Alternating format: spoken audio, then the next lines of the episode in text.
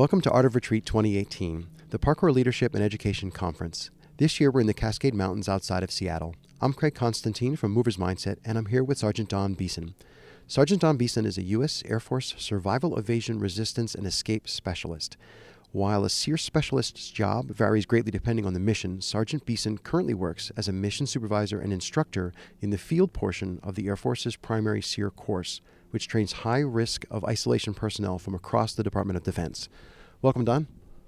Thanks for having me. Saturday morning, you did a skill session called Mastering Capture the Flag, and I caught a glimpse of it. And I know it was fun, but it wasn't just all about fun because you were also preparing them for a quite serious Saturday night game of Capture the Flag. They turned all the camp lights out and everything. So, can you give me just a quick overview of what you did Saturday morning first, and then we'll dive into like how they used that in those night missions?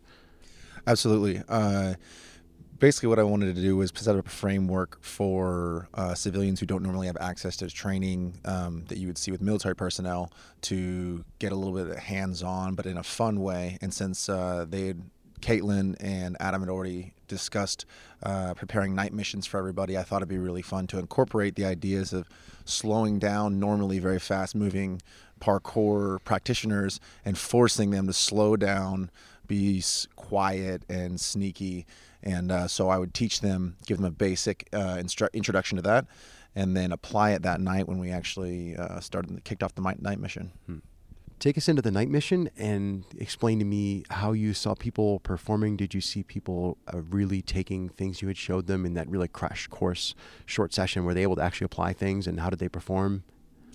Yes, so uh, it was really nice because we had a two night missions that were similar but also varied in. Um, the feel of them were a bit mm-hmm. different, and to see the difference in how seriously everybody took it the first night versus the second night, and how much they slowed down was um, really awesome. Mm-hmm. Awesome to see.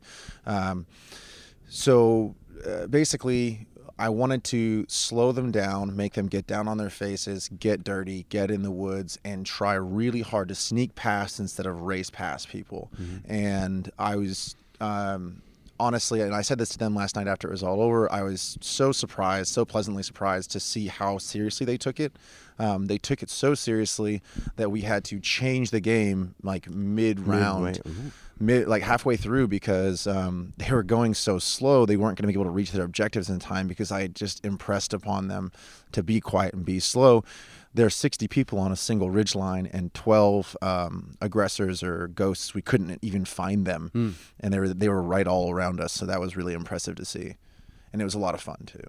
I'm torn between asking you to tell me stories and snapshots from the night missions and asking you questions about like camouflage and stealth techniques. So I'm, I'm hoping maybe you can kind of do both, like give me a little bit of each. Absolutely. Yeah. Uh, so um, the great thing about this is that uh, it not only gives them an experience they wouldn't normally have uh, out in the middle of a city practicing parkour is that it also forced uh, people to communicate with non-verbally. It forces teamwork. It forces instead of pitting five or six or seven different cabins against each other it was the entire camp versus the entire staff. Mm-hmm. and we gave them a lot of freedom to organize teams and we were very pleasantly you know surprised to see that they were developing pretty advanced distraction techniques and having uh, false flag operations, running people back and forth just to distract so they could accomplish different objectives. Mm-hmm. And that's really impressive to see. And they could use some of the techniques that I taught them earlier that day to communicate with each other, try to stay together as a team, and sneak past the ghosts who are trying to catch them so they can get the coins so they can bring them back and win the game ultimately. Right. Are there any particular moments that jump out at you as like really fun parts? Um, I know on the first night that we were playing the game, when I actually played, you were in a wickedly awesome ghillie suit hiding in the bushes, and I saw you go by the other way, and I was like, "Oh, I hope the monster didn't just see me."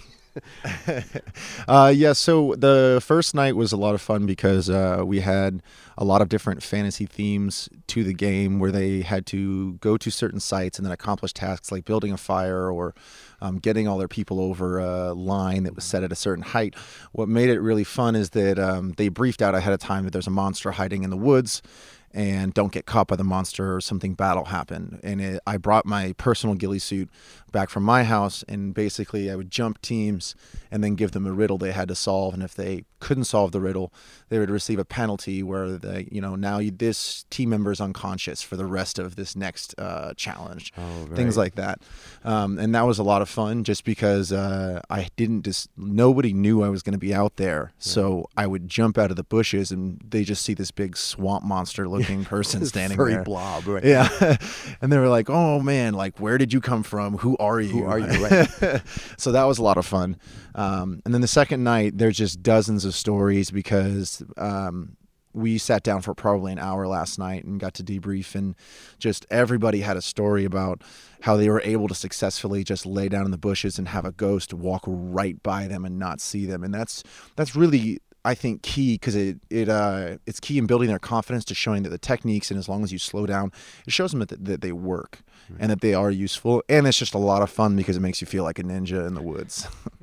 Do you have a takeaway for the people who are listening? Something that you can challenge them to try, or um, something for them to go read, maybe, or, or what would you what would you wish that everybody would would learn from having heard you? Uh, I would say the the big takeaways are that uh, in parkour you already have such a the f- biggest thing I've learned is that they have such a good body awareness and they're very good at very efficiently moving in a very fast fashion from mm-hmm. A to B.